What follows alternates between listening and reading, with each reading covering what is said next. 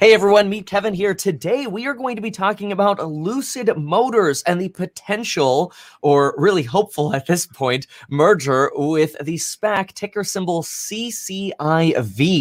Lucid Motors is a stock that I have called the potential NIO to Tesla in China, except Lucid Motors has already a facility here in Arizona that's expected to manufacture up to 30,000 vehicles. Hopefully by the end of this year, they expect to deliver their first vehicles by June, July of this year. And to help them get there, they want to raise some capital by going public. And this might be an opportunity to start investing into a company that could be the next, well, Tesla. Who knows? We'll see. To help me figure this out, I am bringing on an amazingly deep diving creator, uh, Alex Cutler. He's got some incredible insights, not only on Lucid, but a bunch of different EVs, the entire EV sector. Uh, and I've got a lot of questions for him. So if you're interested in EVs, making money from electric vehicle stocks, this is going to be one you want to watch all the way through. Alex, thank you so much for coming on. We're going to tab you in here. Welcome aboard. Tell us about yourself. Thank- Thank you very much. I appreciate it. Uh, thank you, meet Kevin. Thank you guys for watching. Uh, my name is Alex Cutler, Alex Cutler two four seven on Twitter as well as on YouTube.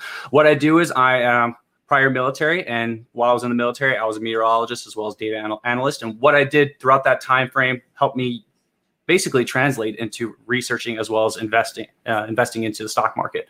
Now, what I do right now for Twitter is I do research, do deep dives into investor presentations as well as companies' financials and make sure to see on my quick uh, little guide on if that company is worth investing to. And I provide information to my following because truthfully, like me, Kevin has said in the past, we have seen from Nikola and plenty of other EV plays that really don't stack up to the likes of Tesla and really just collapse. So we're trying to do that for the future to invest into good companies that have the infrastructure, the leadership, the financials to ha- make it happen. And we go through those guidelines and make sure to invest correctly. Oh, that's amazing. Okay, so uh, were you like a spy in the military? Is that what gave you all these tricks? no, no, no. I I was a meteorologist throughout my time frame for the military. Uh, what I do now is just I learned over time. I've been uh, investing as well as trading for the last two years, and uh, it's been help. Been I've been successful for ever since. So Oh, nice. So, uh, Lucid, you know, they've got this rumored SPAC here partnership with CCIV. Uh, a lot of folks are wondering, look, Kevin, what what if I invest in CCIV and this partnership doesn't happen? You know, this is just a rumored partnership. We haven't even had a confirmed partnership yet, let alone the merger actually get voted on and happening. What are the risk mm-hmm. factors to people investing in CCIV, and and what makes you so confident that this merger is happening? Well, right now the, the risk factor is because everyone's on the minds that you don't have an LOI, a letter of intent, or a definitive agreement right now. It's mm-hmm. all in negotiations, but in deep negotiations. The biggest thing is when it comes to CCIV as well as uh, Churchill Capital is the fact that when you look into the potential investing into a SPAC, you look at the leadership, you look at the connections between the leadership to the potential company. And if you look at Churchill Capital 4 from uh, Michael Klein to Andrew Liveris to Peggy Johnson to uh, Alan Mulally, they're all connected to Saudi Arabia. They're connected to Lucid, and they have major connections between not only there, but um, obviously the Public Investment Health Fund, um, not health, but Public Investment Fund in Saudi Arabia. So um, you just look at the connections and you trust in the investigation as well as the research. And truthfully, you just buy. Right when we started doing the investing, I told my people about it around 11, 1160, 1175, and we dropped all the DA as well as the research, and you just have confidence in the connection and the research. Nice. Okay, got it. And, and so, um, what? Uh, I mean, eleven. I mean, this was potentially even before the Bloomberg article. What what got you in uh, that early? Because I think the Bloomberg article brought this thing from like thirteen up. So uh, actually, it it was right after the Bloomberg call. So when the Bloomberg dropped on oh, the terminal, wow. it dropped all, all the way up to it popped up all the way to thirteen dollars, thirteen forty, and then everyone started like questioning it, questioning it. Even I did. But the thing is, is that when when it questioned, there was a massive sell off, and it dropped all the way down to 1120, 1135, and then I started to d- dig deep into the company really quickly, and I saw Michael Klein, Andrew Liveris, and I knew that those were like Andrew Liveris is the connection between Churchill Capital and Lucid. And then I said, okay, this is it. This is a big connection there. Definitely buy in because there's going to be a lot of connections there, and uh, people are going to realize what this is. And then now we're we reached all the way up to 35 bucks and the public continues to know it and even more credible resources from the la times to uh, investor place connect connecting the dots so you're you're lining up these dots, but what gave you the confidence to say this is a buy? You know, right after that article came out, uh, as opposed to you know taking the time to maybe dig even deeper. Like you must have seen some signs really early on to say, "Oh my gosh, Lucid CCIV, yep, going in." What, what? Tell me more about that. Like, what was that that process like for you? Well, the process for me, um, I, I have some following followers. Uh, well, I follow them as well. Is a uh, SPAC Guru as well as Stock mm-hmm. Talk Weekly, and there as well as SPAC Track. Uh, when a SPAC comes online and IPOs, you look at the leadership, you look at the connections, you look at the sector that they're looking at, and then you connect the dots kind of prior to that. And they said there was a, a, rumor that was in December that this was a potential. And then when I looked into it even more, and I've been watching Lucid for the last three to four years myself, as soon as this came online that they were potentially talking, I was like, this this this can't be true. This is way too good of a lineup. So when I looked into it, I saw the Bloomberg terminal image and I saw that it was confirmed for that that was not unedited. It was time to jump in because the leadership was already impacted. So it's been online since uh, December of last year, and then obviously they were in talks of Directv, which they're not happening anymore. They're not the front runners. And then Lucid dropped and this is this is the only EV play other than the likes of Arrival or Lion Electric that I really love right now. Um, and this could be the the next competitor of Tesla. I know that you're a big investor of Tesla and you I believe in their infrastructure as well. But the thing is that this is the only American-based EV company that can really compete with Tesla. And and why do you think that is? I mean, if if they're going to you know, manufacture maybe up to 300,000 ve- or I'm sorry, 30,000 vehicles this year. Uh, how do we uh, go from, you know, 30,000 vehicles in the United States to even getting remotely close to, you know, Fremont for Tesla, just one gigafactory that's mm-hmm. probably mm-hmm. going to be at what 700,000 this year. Uh, how, mm-hmm. how do we compare these two? I mean, that's uh, that's 20, you know, 22, 23x. Uh, what mm-hmm. what uh, what uh, Lucid's doing? Uh, you know, do they even have a chance to break into this market? So the big difference between Tesla as well as Lucid is that um, at the beginning, when when Tesla came onto the market, they were focusing on the, the, the overall consumer. They were not just focusing on one pure market. Mm-hmm. What Lucid is going, they're going after the luxury brand. They're going after because there's not really a company that's going straight for the luxury. Um, Tesla's going for the overall consumer, where the prices go all the way up to one hundred twenty-one thousand dollars, I believe, for the Tesla Model S. Um, but right. the thing is, is that what Lucid's plan is is to generate revenue and have one of the best, most high quality comp- like EV vehicles in the luxury brand to battle with the likes of Mercedes, BMW, and you name it. But what I'm saying is what makes makes Lucid different. It's not the fact that they're going to be a direct competitor at Tesla at the beginning. It's going to be five years down the road. What makes them different is that they already have the, the factory already built up, phase one, in uh, Casa, Casa Grande, Arizona, and which gives them capacity of forty thousand vehicles. Now they have a plan to go into like complete phase four, which is going to expand from a 1.1 mi- square feet, uh, 1.1 million square feet to 5.1 million square feet uh, as well in uh, Casa Grande, which will give them the capacity of 400,000 vehicles per year, as well as they will be expanding internationally in Saudi Arabia um, in the soon near future. And we saw how quick they were to building their factory in Arizona. They built it in yeah. nine months. I expect the Saudi Arabians. Oh, wow to put even more money into them to make this happen because when they invest into a company, they're not going to let it fall. So that's what makes them that's really incredible. truly so, different. Yeah. And that makes me so interested because the Saudi Arabian, uh, you know, the private investment fund, they, have done some, you know, pretty big moves. I mean, they at basically the bottom of the market, uh, they were declaring, "Hey, we're going all into uh, Carnival," you know, and it, I mean, what's Carnival at now? Let's see, uh, uh, CCL. I was about to type CCIV too. I mean, they've easily doubled their money on Carnival since their investment here, mm-hmm. but uh, you know, so so they really come across as these this aggressive fund. They're not doing the hey, let's just park our money in AT and T, take our six percent dividend.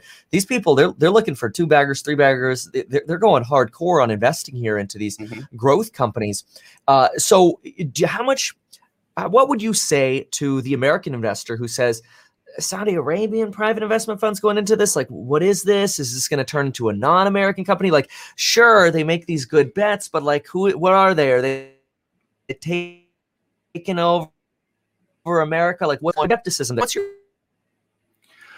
you kind of cut off a cut out a little bit right there. Um, but my take on that is it's going to remain an American company. Um, but what makes this company different is the fact that yes, it, they got some support from uh, from the Saudi Arabians, but again, they're an American company, but they're just going to be international. What they're going to be doing is that they're going to be supporting um, basically Zoom Neom, the company that's going to be going for. Uh, hopefully, you can see me.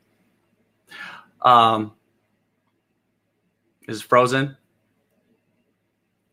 I'm sorry. Can you guys see me?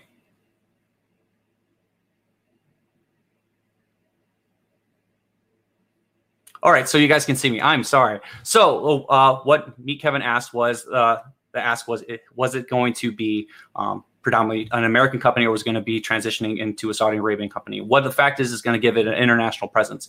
So you're going to have the fate, the AMP one in in Casa Grande as well as an AMP two in Saudi Arabia. Now, what Peter Rollins, Rawlinson, the CEO of Lucid, what their plan is is for them to have that international presence to be able to meet the demand of the consumer. So it's not going to be it's going to be primarily headquartered in Newark, California, as well as Casa Grande, Arizona. But they're going to have those two factories to support the demand and, and international consumers and members of the company. So in Saudi Arabia as well as in China, that's what their plan is to do. So that's what I expect expect to happen for for them is they're going to be basically an international company uh, with American roots. Uh, so that's definitely what what I I expect, and they're going to be an international force for the future.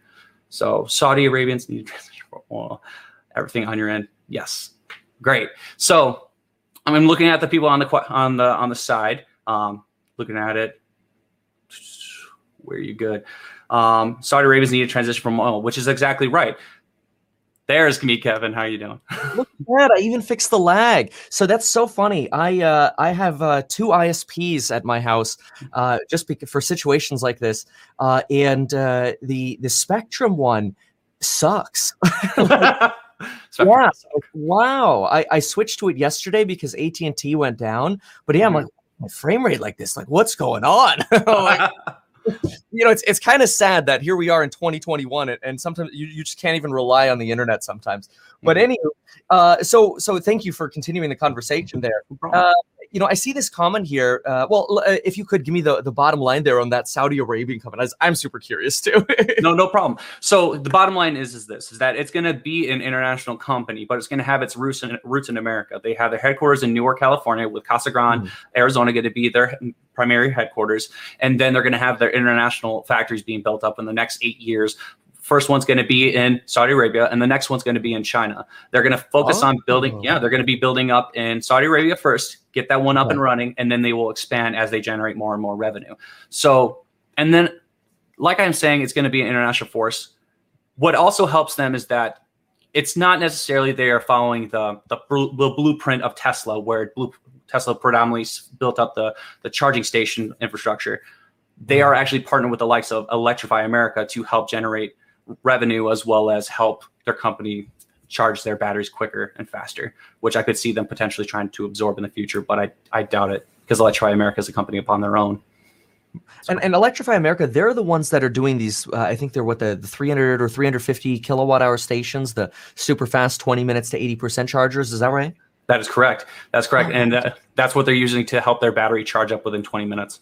So that's incredible. Now, do, what do you think about that? I mean, I heard that, and, and the first thing I thought is, isn't that going to destroy the battery? I mean, you're, you so much amperage that must be going into that battery can't be good for the darn thing. I mean, uh, talk about heat, uh, you know, all the things that happen with battery tech. You know, I, I hear with batteries, you should be uh, charging them nice and slowly and chill. Even the iPhone now is doing this thing where if you plug it in and you're kind of that person that has it plugged in all day long, mm-hmm. it, the iPhone tries to start learning your habit and it'll it'll purposely stop your charging at 80% uh, like until it thinks it needs you or something, uh, until you need it all day long or something like that.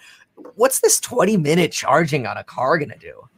So it's going to be fine because the pr- primarily before they became Lucid, they were named Atieva. Atieva. So what Atieva was was a battery technology company where they were utilized. Uh, well, back in 2014, 2016, they got a, a, contract with the Formula E Racing, and when they did, they were prime. Well, let's do a backstory. Formula E Racing, prior to that time frame, could not finish a race without charging up their or exchanging their batteries. Oh, wow. When Atieva came into play, they j- gave them their this highly dense, high performance battery that super cools over time for, over time and allows them to perform in high speeds and keep their charge throughout the whole race time period. And when they utilize that, it they're transitioning that technology into the Lucid Air, which it'll be able to hold high speeds, be able to supercharge quickly without it uh, breaking down or uh, potentially lighting on fire in the future. So it's oh. the technology. They are primarily at the beginning a battery technology company, not a vehicle. I mean, that's that's actually fascinating here. I'm just pulling up uh, this uh, Atieva Powers Season Six of Formula E with spec battery pack of its own design. So, did they hire? I mean, they must have hired their own battery engineers. Then, is this like a is this like a potential quantum spec uh, or quantum spec QuantumScape play without like with actually having a product, unlike QuantumScape? So QuantumScape, there's a difference between QuantumScape as well as uh, Atieva or Lucid. QuantumScape's going mm. straight for solid state batteries, and they're having the backs of Bill Gates and uh, uh, Volkswagen to support them, but mm. which are not going to be generating revenue or going into production until 2025.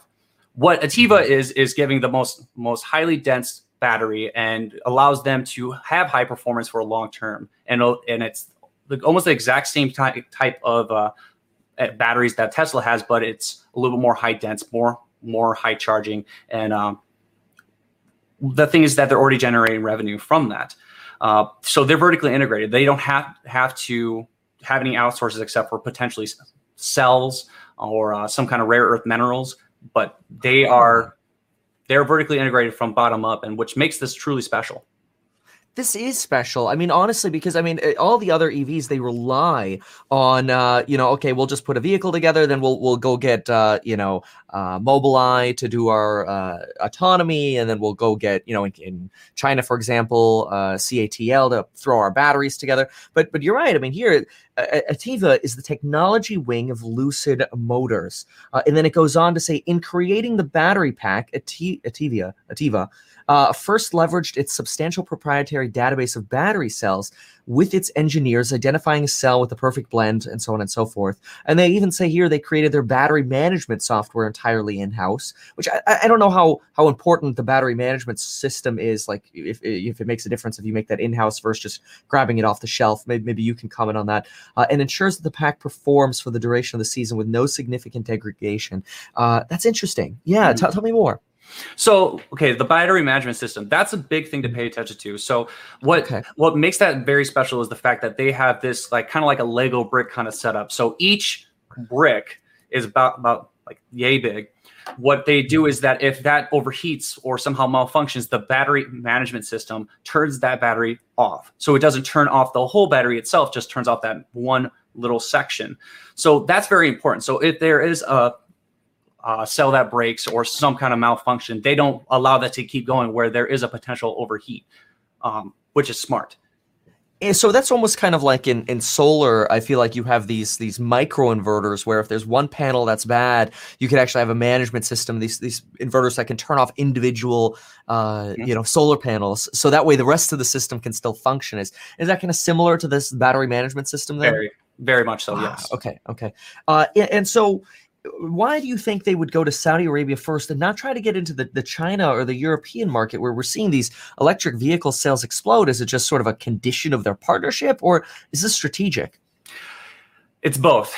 It's strategic as well as they kind of had that was part of the plan. Um, it was part of negotiations in the contract for when pub, the, the PIF the public investment funds uh, invested over one million dollars, one billion dollars into the company. In that contract, stated that they have to build a factory there, which works out because the Saudi Arabians are planning on building up the the, the city Neom, and they want to have zero carbon emissions. So that's exactly the, the plan, and uh, it kind of goes one and one, hand in hand, and then they will exchange, ex- expand into China.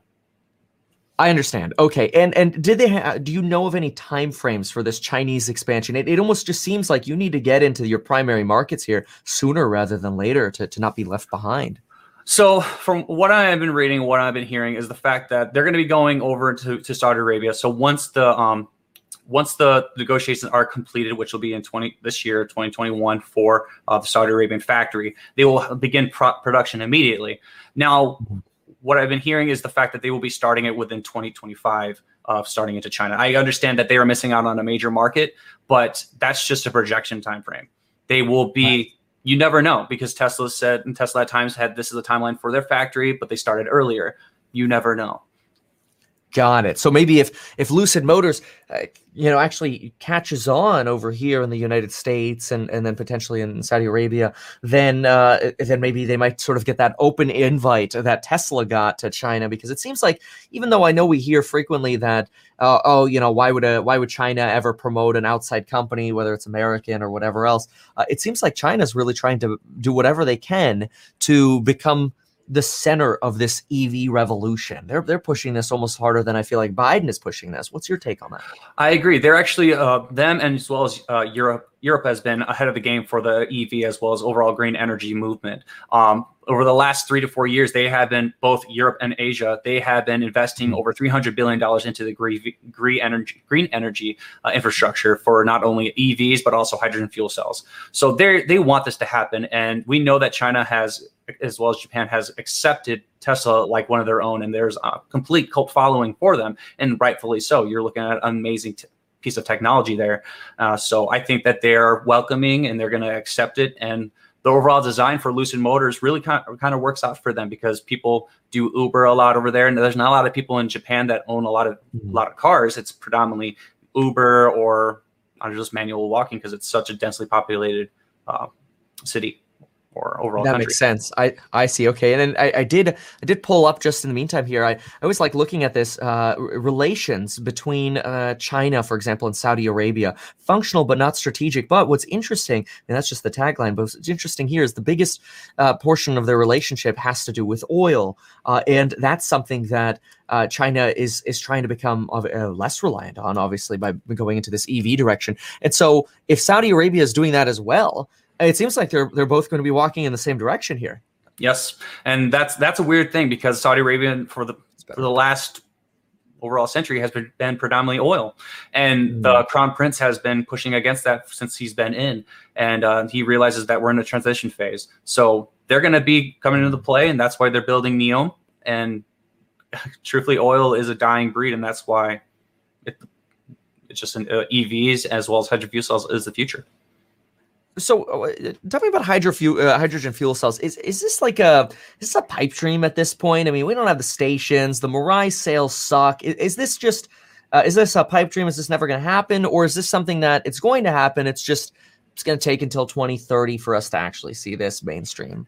It's going to take a very long time. And the the thing is, is that um, I originally I, I, investigated substantially into uh, Nikola, and I b- believed in the business strategy, but they completely lied throughout the whole period of time frame of that. So the business strategy is brilliant. They need to build the charging stations first, which the only thing that that really is the issue is the infrastructure. There is no charging stations, well, fueling stations for hydrogen, which BP, British Petroleum, they do want to transition as well as Shell want to transition into hydrogen. The only issue is is that what companies to be able to support that. Right now, the only one that can support that is Plug Power. But Plug Power right now is just building the automotive technology, not the fuel cells. So it's going to take a while. I believe it's going to take maybe five more years to make that happen, but it just needs to have more investments and more time in building that infrastructure to make that support. But right now, there's not enough. Because Plug's trying to Trojan horse into this with with their forklifts, but that's been a money losing business for them. Now they've got this partnership with uh, Renault and and, and France. Uh, you know, I mean, five years uh, is the Apple car going to be out before that?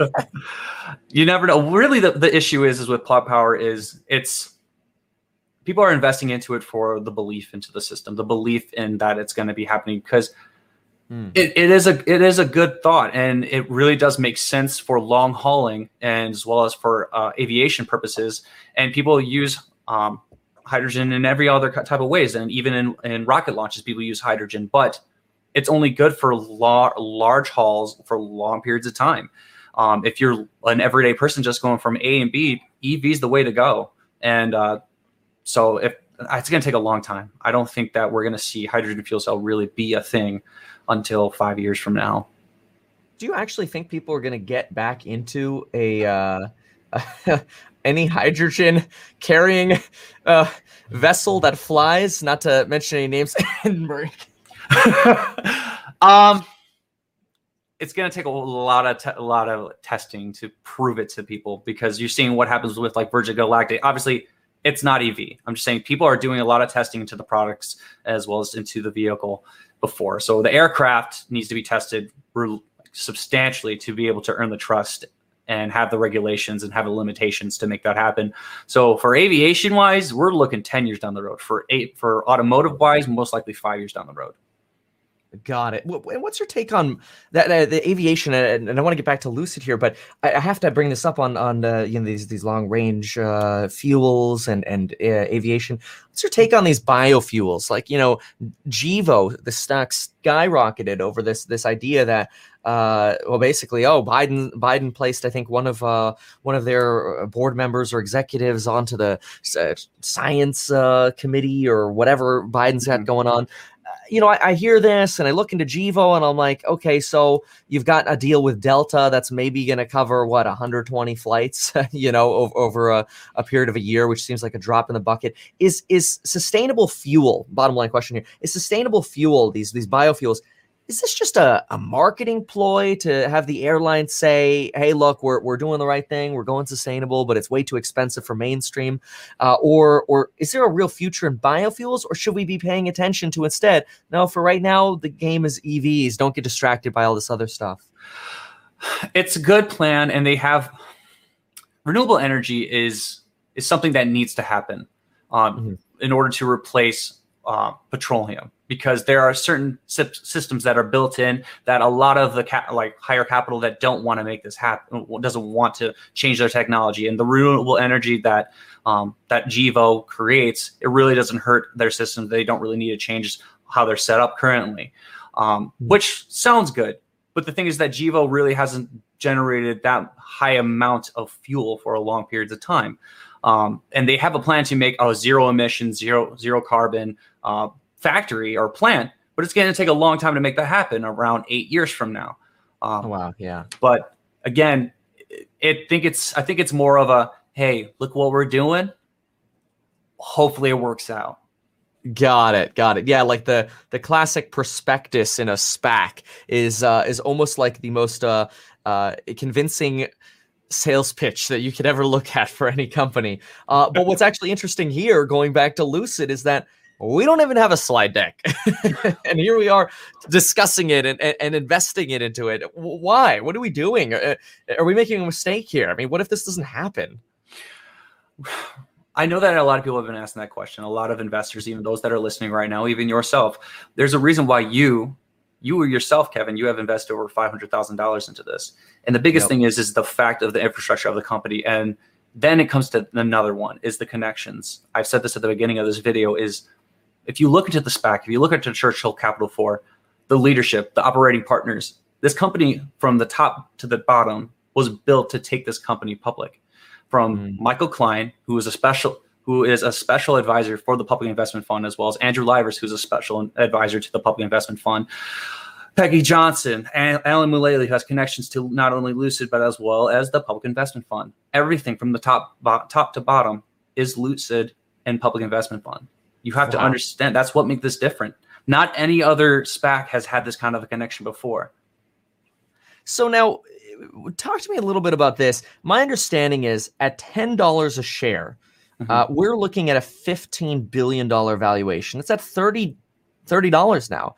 Uh, that that, and we don't know the exact details yet, but that puts us somewhere around a $45 billion valuation. That's mm-hmm. more than Xpeng. And that's, uh, you know, I mean, it's, it's about half of NIO, but, uh, you know, that's, that's a pretty big valuation for a company that hasn't sold a single car. Mm-hmm. And that's understandable. I, but I'm gonna I'm gonna paraphrase uh, our man Chamath, who was on that was on a CNBC and basically basically ripping into the CNBC anchor. Is this yeah. any ex, any expert can can say what their evaluation of a company is? Like, look at Tesla. Is there any reason for them to be this high? Really not, truthfully not. But it's the view of the viewpoint of the investor and the shareholder into the company. It's what we think the company should be valued at, not the so-called experts. So if the if the people believe that Xpeng should be here or Lucid should be here, it's our choice.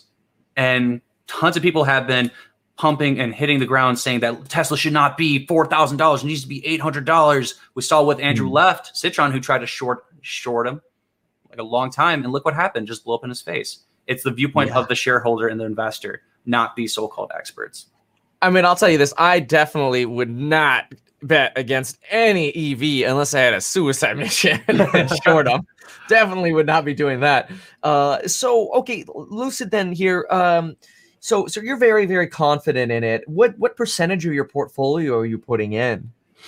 Well, I'm well, well diversified. I, I'm diversified, diversified across across the board. I'm say that around 30% of it is into it because of how special it is, and then as soon as it ha- hits like a, t- a price point of around, let's say, because of where it's currently at, uh, as soon as a DA or an LOI drops, this thing can double over overnight because of there's so much of a public eye onto it.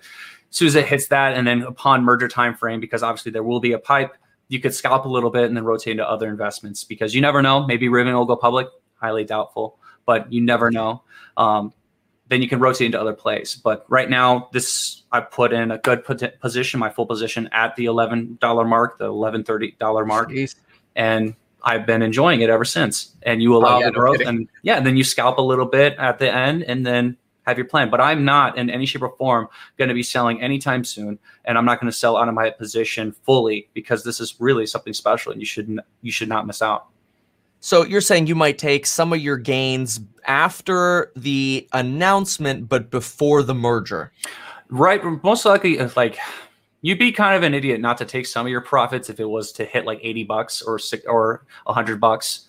Just take a little bit and then rotate it into another position. Just it's good to trust and believe in the company, but know your plan and and keep to it. Um, I'm I obviously people understand that people ha- can get married to to a stock, and um, I got blind to Nikola myself, and then mm-hmm. he he made everyone look like a bunch of idiots, and look what happened. Just know your plan and stick to it, but understand when to take some minor profits and then rotate. But right now, this is not the time in my mind to take any profits because of what could potentially happen overnight. We saw with Microvast, people continuously asked, "Hey, when's the definitive agreement? When's the definitive agreement? When's the definitive agreement?" Yeah. enough. And then it dropped from 20 bucks to all of a sudden 14 bucks. And then overnight it went to 22. Boom. Wow. Exactly. You can miss I it. see. Okay. So so you're you're in this for that big boom. Uh, why why not in it like uh, some of those uh, you know the, the Tesla folks that are like never never sell in it in it forever you know that that just like so married to it. Is it just to diversify and get into like the next spec or is is there something else So when it comes to it is to diversify and balance it out. You want to have that good position into a le- the electric vehicle, but there's also other things you should uh, diversify in. What my portfolio is is predominantly this: electric vehicles, electric vehicle batteries, cybersecurity, Mhm. financial technology, and then um, real estate right now because I'm basically eating up all the the REITs as well as um, all these high high end dividends. And then once the economy recovers, you should be solid. But I'm not in, in any shape or form saying that you should put all your portfolio into one single stock, but trust Right. what you have. And I understand that there's a cult following for Tesla. People say, "Well, I bought, I have a thousand shares of it. I'm now a millionaire."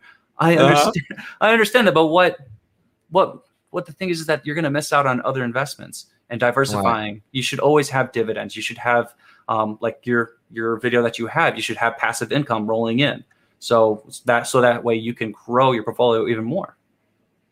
Got it. So is that why you're you're investing in into the? I mean, you mentioned real estate REITs here. You're not you're not going into these for growth. You're you're going into to take out a dividend. Huh? What? Why? Why that over over some of these big growths? I mean, if you can, you know, you're what triple here almost on uh, on Lucid. Why why bother with a six percent dividend?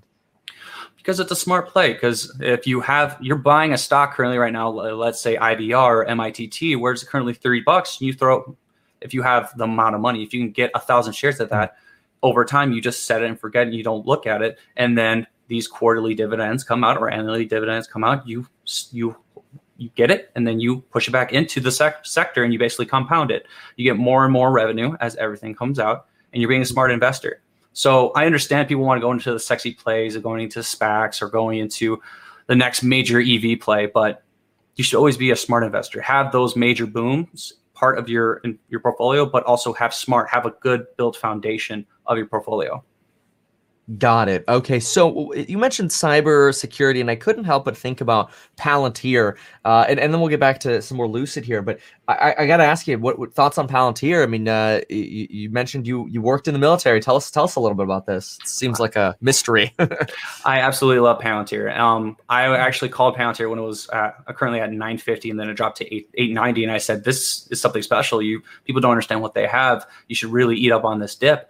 And then uh, boom, it jumped from 890 to all of a sudden 33 bucks within uh, within a month. But what makes Palantir so special is their major involvement into the government. They've been going for 17 years. They've been involved majorly, and they got their credibility when they were tracking terrorists, specifically for Osama bin Laden. Their their Gotham and Foundry program was utilized to find the location of of Osama bin Laden, and they've been utilized not only in the government, which that's their bread and butter, but also in other industries as well. So in the commercial.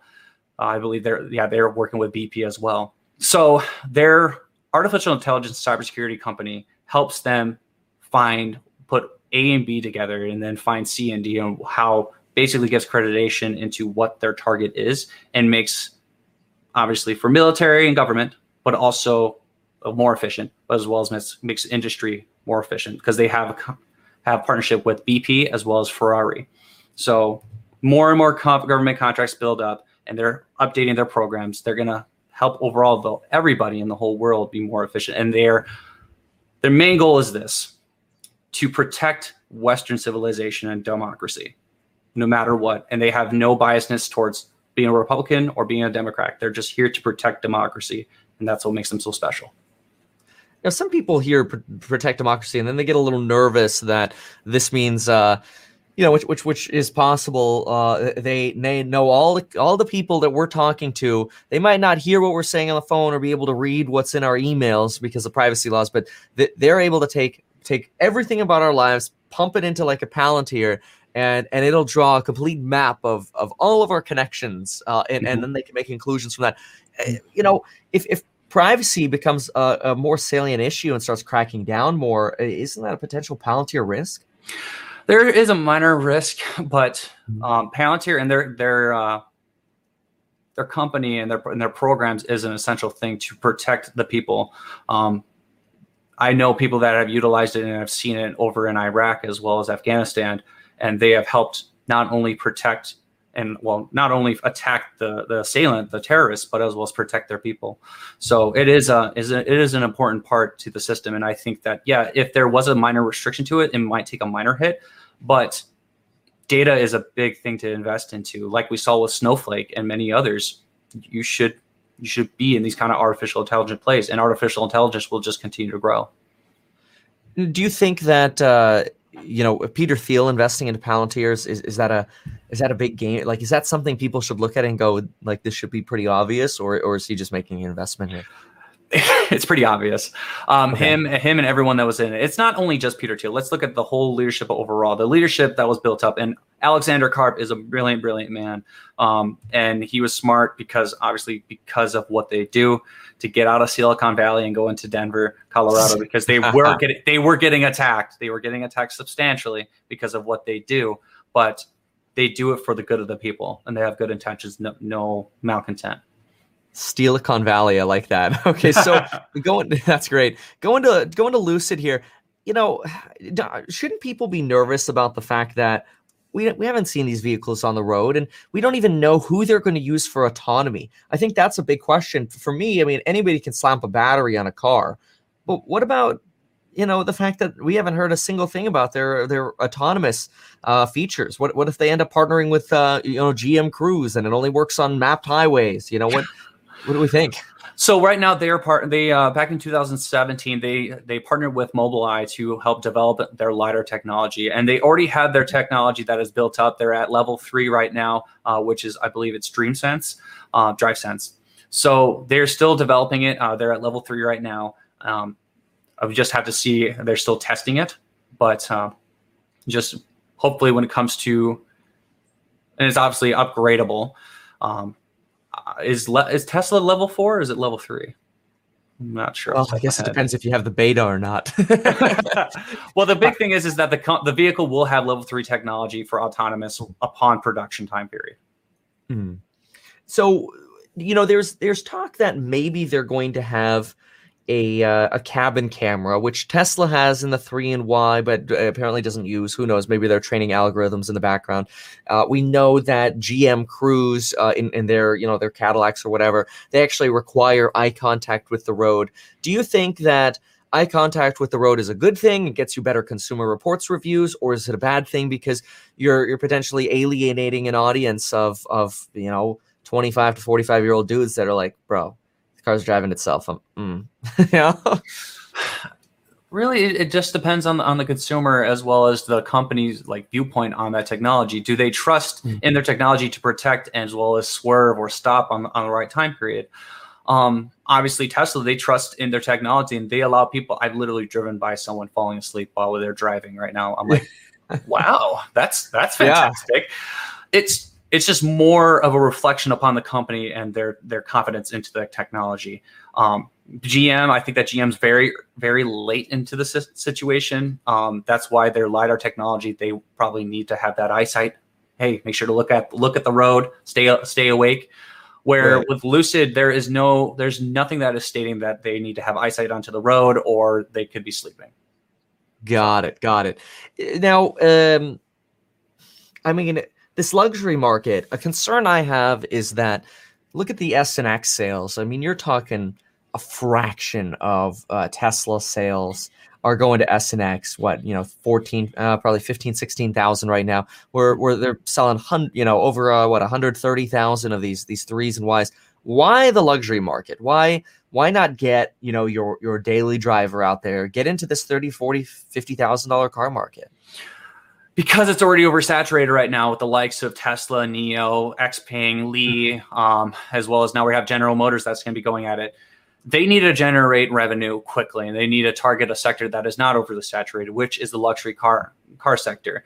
Mercedes is right now it's all a pipe dream that they want to go into EVs or hydrogen. Looking at it's all all prototypes, they have nothing that could really be utilized by the everyday consumer.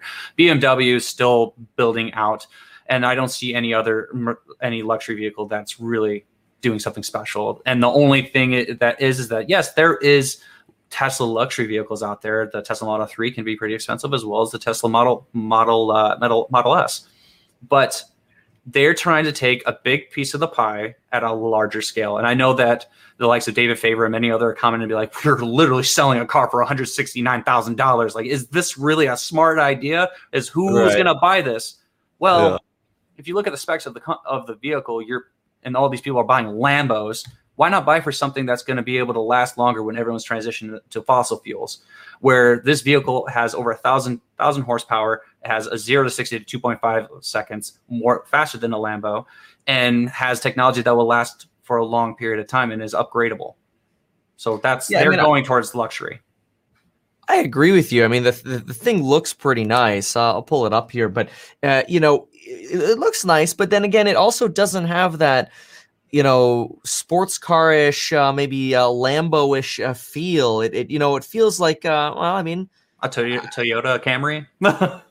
you know that's a good way to put it. It's it's like a, a sleeked up Camry. Yeah, I, I like that analogy. You know, t- talk to me about that design. Uh, you know, idea here. Well, it's a nice, it's a nice, slick little design. Um, obviously, they're not trying to be anything flashy. They're trying to basically make it as smooth and sleek as possible and let the let the technology talk about itself instead of being like look i have i have doors that go up and are suicide doors or whatever or what kind of gimmick they're focusing purely on the technology that in itself from from uh, from acceleration the chassis the electric vehicle overall as well as the the seats and the overall paints they're they're so attention to the detail they don't need to make something flashy for the people to be like, wow, that's really hot. It looks mad at me. I want it. No, they're right. inside and the technology do its work. But, but now why why this instead of the Model S Plaid? I mean, you've already got the supercharging network. You've got you know so many people already testing out Tesla. This is going to be an unknown company, and, and people are going to be expected to throw what you know 100 150 160 thousand dollars into this. Why, why, would somebody risk that? Because if you try if you test test out Lucid, uh, if you test out well let's also pay attention to it. Peter Rawlinson was part of the Tesla Model S production as well as the development of it. I'm pretty sure that he, well, not pretty sure, I know that he utilized his his knowledge from the Tesla Model S. He transitioned it to the Lucid uh, Model Air. So they've been doing this for a while. They've been prototyping for a very long period of time. They've been comparing it to the Tesla Model S and obviously they've been drag racing it in many other ways but that's a big question that's going to come up to the consumer itself um, if you're going to just stick to tesla or you want to go into something special um, obviously tesla are you in tesla i do have a uh, have a, little position of tesla into my larger portfolio because you'd be an idiot not to have a position on that is, is there any point that Tesla's going to get to where you just say, look, this price is ridiculous. We can't do it anymore? Or is Tesla going to be just one of those that, you know what, you always put your your five to ten percent in no, no matter what. It's going to be five to ten percent no matter what because it's going to be basically do this. If we think about it, it's going to be the Amazon and a Google for of EVs for a very long time. They're the top tier. They have made a statement, mm. and you say like let's say you have 50 shares, which is a substantial amount right now. Yeah. Who says they split again? It gives opportunities right. for other investors to buy in for. It's going to continue to generate more and more revenue for you the major investor now. So got it. So what happened today? There were some confusing rumors today. I mean, yesterday was phenomenal for this company. I mean, we we the stock skyrocketed. I mean, I think we were up what 30, 27% at the close or something like that. But we've had a mm-hmm. little bit of a rough day. Uh, comment on, on this. Is is there some rumor that was circulating that that caused some potential issues here? Or why is this thing down about 5% today? Is there even a reason? There is a reason. So uh, there was a Bloomberg article that came up said that that there are not there talks they're in talks, but a deal is not imminent, and it was talk was pro- provided by a guy named Walter Bloomberg on Twitter. And then mm-hmm. he said something about DirecTV, and then there was a correction, and people freaked out and sold. And uh, there's a lot of stop losses that were that were hit that caused it to drop. But again, you can look at it the bad side or the good side. The the bad side that that they're saying that they're they're still in talks. The uh, deal is not imminent. Anyone can say that, but didn't they say like a couple weeks ago that that they can neither confirm nor deny? Now they're confirming it. Right. So who who is this? this Walter Bloomberg guy is, is he even related to the Bloomberg the company? I mean, it looks no. like this he's using who's DJ? Is that Dow Jones as a source or who is this dude? So Walter Bloomberg, it seems to me that uh, what he is utilized, he's just basically u- uses uh, like auto-generated posts and then just post whatever comes up, and sometimes he posts incorrectly. But mm. he hmm. has he has posted and posted stuff about like even this guy that had zero credibility, saying that the merger is going to be delayed for no reason and had no credibility whatsoever. He posted about it, and then the guy came out and apologized for what he posted. So ah, interesting. Okay, so we don't we're not necessarily getting citations here. Wherever he's getting these headlines from, we don't know, but he's got some kind of algorithm running that's feeding headlines. Mm-hmm. Uh, but uh, you know, when we dive into this deeper, is is there a possibility that CCIV is going to become DirecTV? I mean, I don't want DirecTV. no, no, no, no, no, no. Uh, so there was an article that came out a couple weeks ago that uh, he posted as well, and many others that posted. Is it came out on on uh, Reuters. So what was said is that. Um, Luce, oh, CCIV is not in not the the top guy talking to DirecTV anymore. It's uh, an, a private equity firm named TPG. That's the now the in ex- exclusive talks with DirecTV. So Churchill Capital's not in the running for them anymore.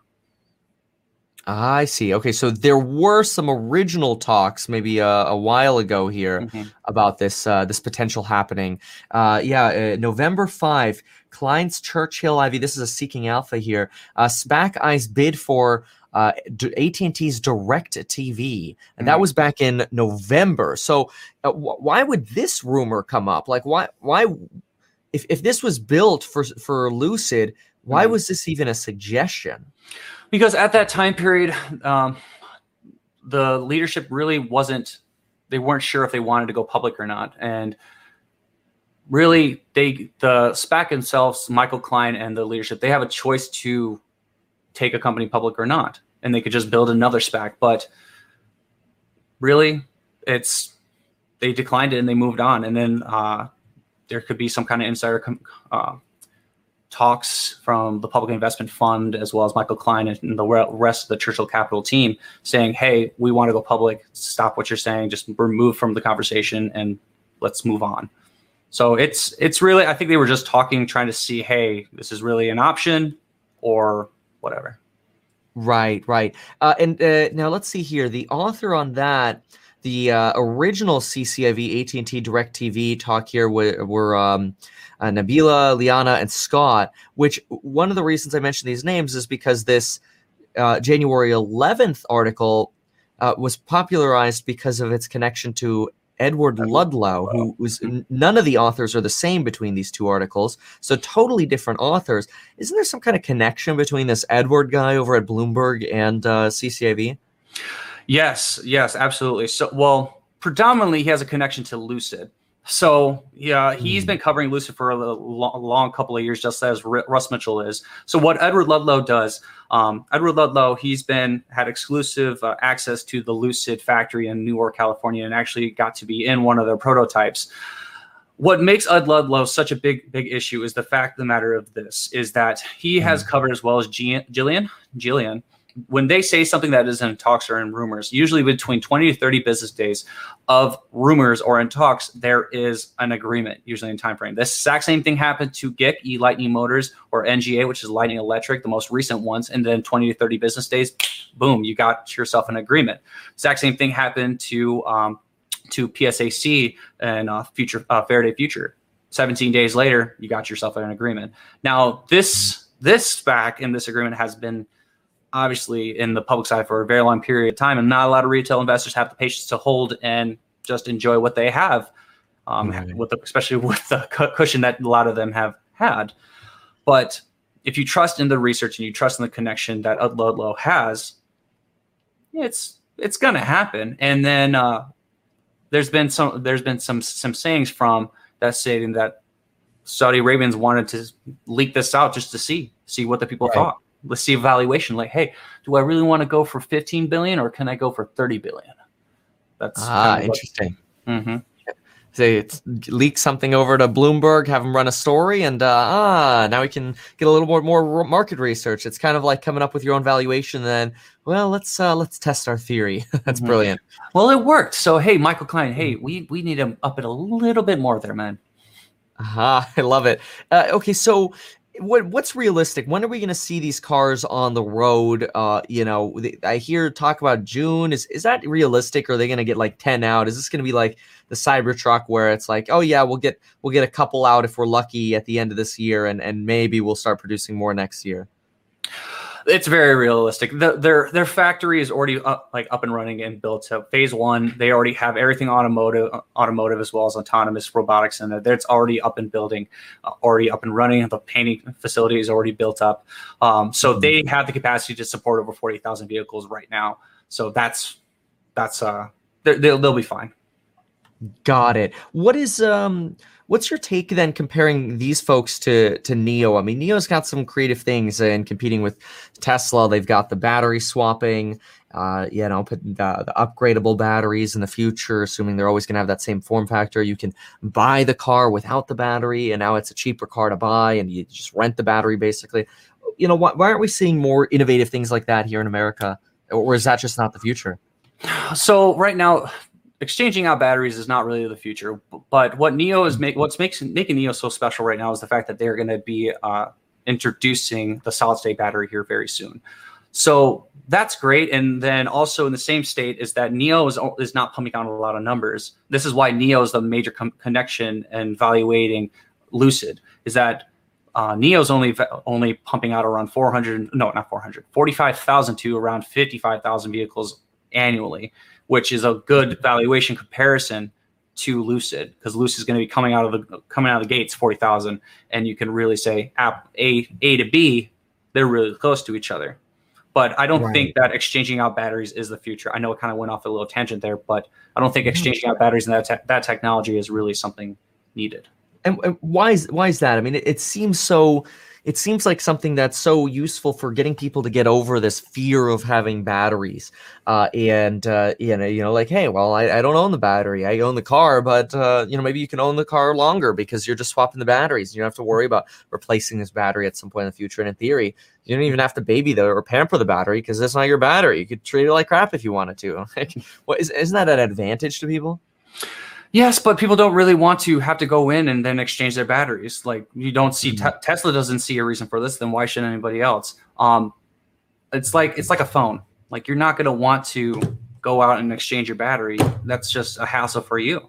Why not put it in a battery that's sustainable and, and efficient that can handle long periods of times of charging as well as high performance, and then it can last a long period of time without any de- degradation. That's why Got it. Tesla is trying to upgrade their EV battery technology, and that's why Lucid is predominantly a battery technology at the beginning.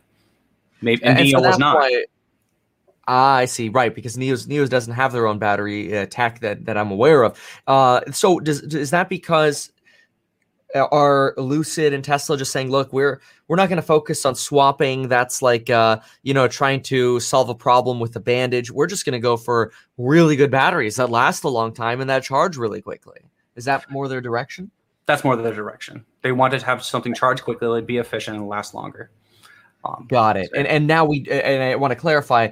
Uh, I don't believe NIO has their battery technology now, but they're coming out with this like partial potential uh, solid state battery in the future. Is is this actually, or, or do you know? Is this actually NIO engineers, or, or, is this some partnership with uh, you know another manufacturing plant? I mean, I mean, I'm sure it is, but uh, who's who's doing this solid state battery or partial solid state battery for NIO? Is this going to be something that other car companies have access to in China? And is this hype around NIO is that misplaced?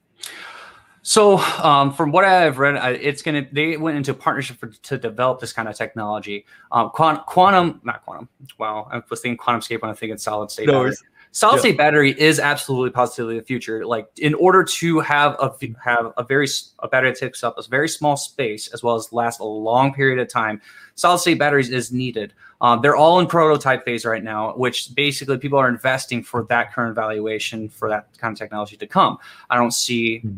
Anybody else really going for it except for quantumscape um, there is a, a a, pipe dream for quantum battery, but that'll that'll take a long period of time. But solid state batteries, people are investing into that, but it's going to take a long period of time for that to come into fruition. Got it. Do, do you have any positions in NIO and, and uh, what about these Chinese manufacturers? I mean, is, is one better than the other? Uh, you know, NIO, XPeng, Li Auto, anything? I do have position into BYDDF as well as BYDDY. Um, I do mm. have a, a, position, in, a minor position into NIO, but nothing really substantial uh, because I'm huge into EV. Uh, I'm not touching anything with Lee. Li is way too at the beginning stages, and XPeng, I'm not really touching them. Um, one second. I need to go grab my battery for my uh, charger for my phone. I'll be right back. Yeah, yeah, go for it. We'll keep chatting here. No, take your time. Yeah, so I mean, this is this is really interesting. So CCIV, yeah, it, it is a company that I've got uh, just over five hundred thousand uh, dollars into that I invested into, and uh, you know was was one that I've been talking to course members about, being excited about. Uh, obviously, you know, it's it's it's up from where we've all invested. Uh, you know, Alex invested very early. Uh, you know, uh, many of us uh, who are watching probably got in somewhere around 18 $19, uh, maybe even a little bit before. The the interesting thing about the SPACs, though, is we, I, am always thinking in the back of my mind, like there there will be a second company that competes with Tesla. There's always going to be a number two and a number three.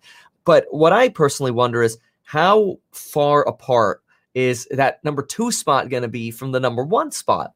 And so part of me just wonders do, should we as as potential EV buyers and, and EV shoppers, is it just better to just focus on Tesla? Do, like why bother with with any of these other EVs? Why bother with the uh, you know the three wheel like the Arcimoto or or these other you know the these other consumer vehicle SPACs? Why why do we even give them the light of day? Is it just to ride the SPAC and and uh, pull some profit off the hype, or are these actually real companies that we believe are going to take off? And I, I think those are those are important questions to ask as an investor. I mean, certainly as a social investment, you know, investing in SPACs seems to be just incredibly profitable in, in the short term if you can time it well. And they seem to follow this similar pattern, right? You get this run up on rumors, you get a run up on an announcement, and then sometimes you get a little bit of a sell off after or before a merger.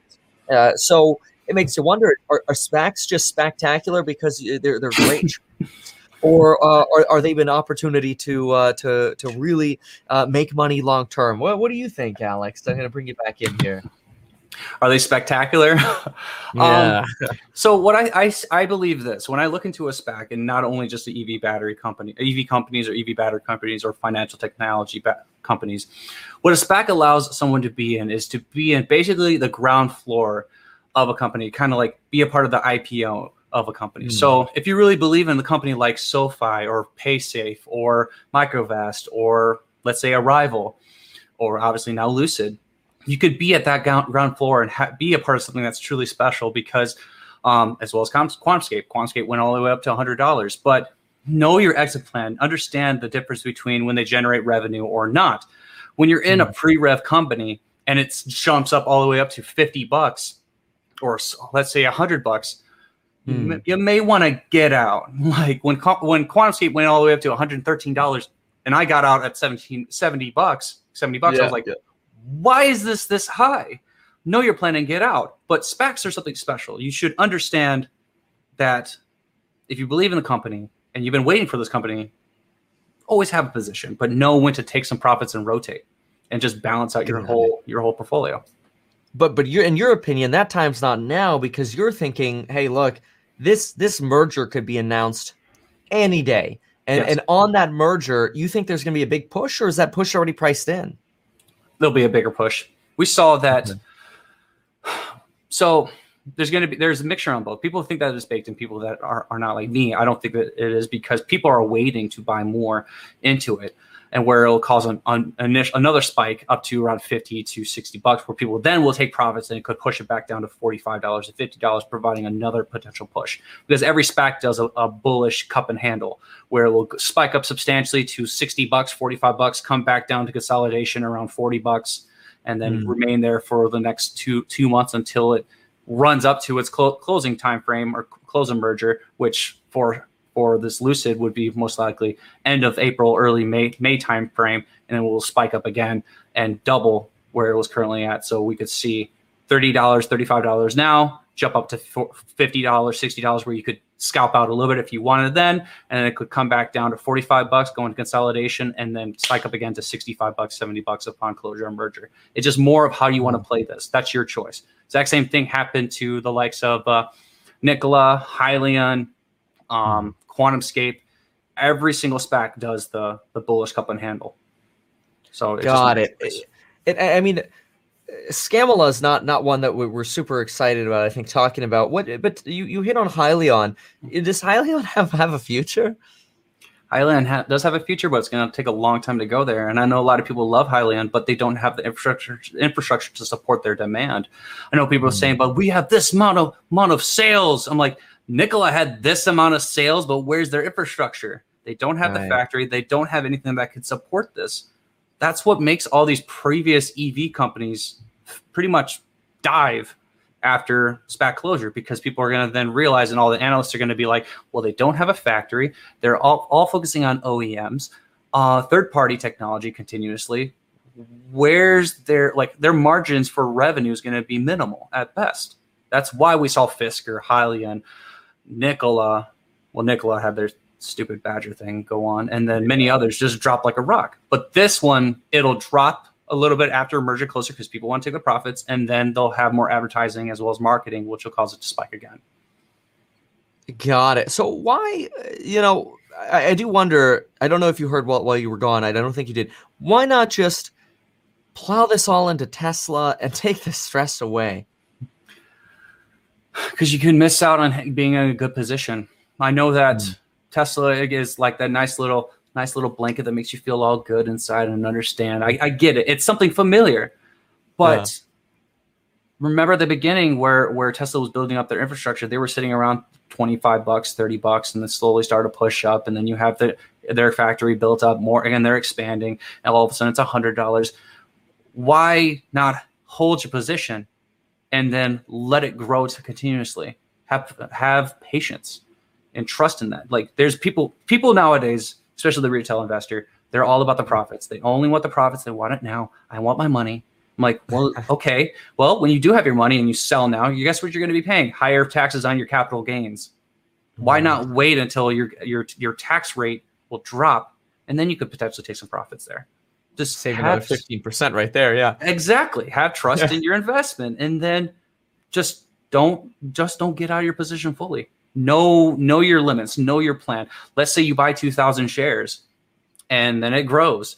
Oh, it just hit a hundred, uh, uh a hundred dollars. Oh, I have two hundred thousand dollars at my disposal. I'll sell five hundred, and then I utilize that for other ones just have a Got plan, it. but just know that you have something special, kind of like Tesla esque at the beginning. It'll slowly grow over time.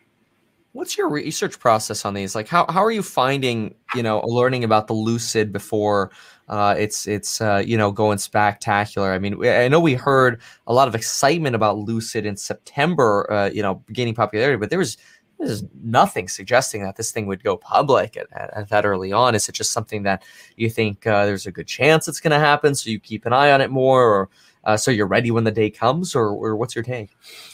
Well, in the beginning of this video, I stated that you look, you connect, you look when a new SPAC comes out, you go and look into the leadership look into the CEO, you look into the operating partners, you see their backgrounds, you see their connections. Then you look at the companies that they're partnered or co- connected with, and you look at the potential companies that want to go public. Like you look at a private equity website, and you look at them. Okay, where they're at, where their connections.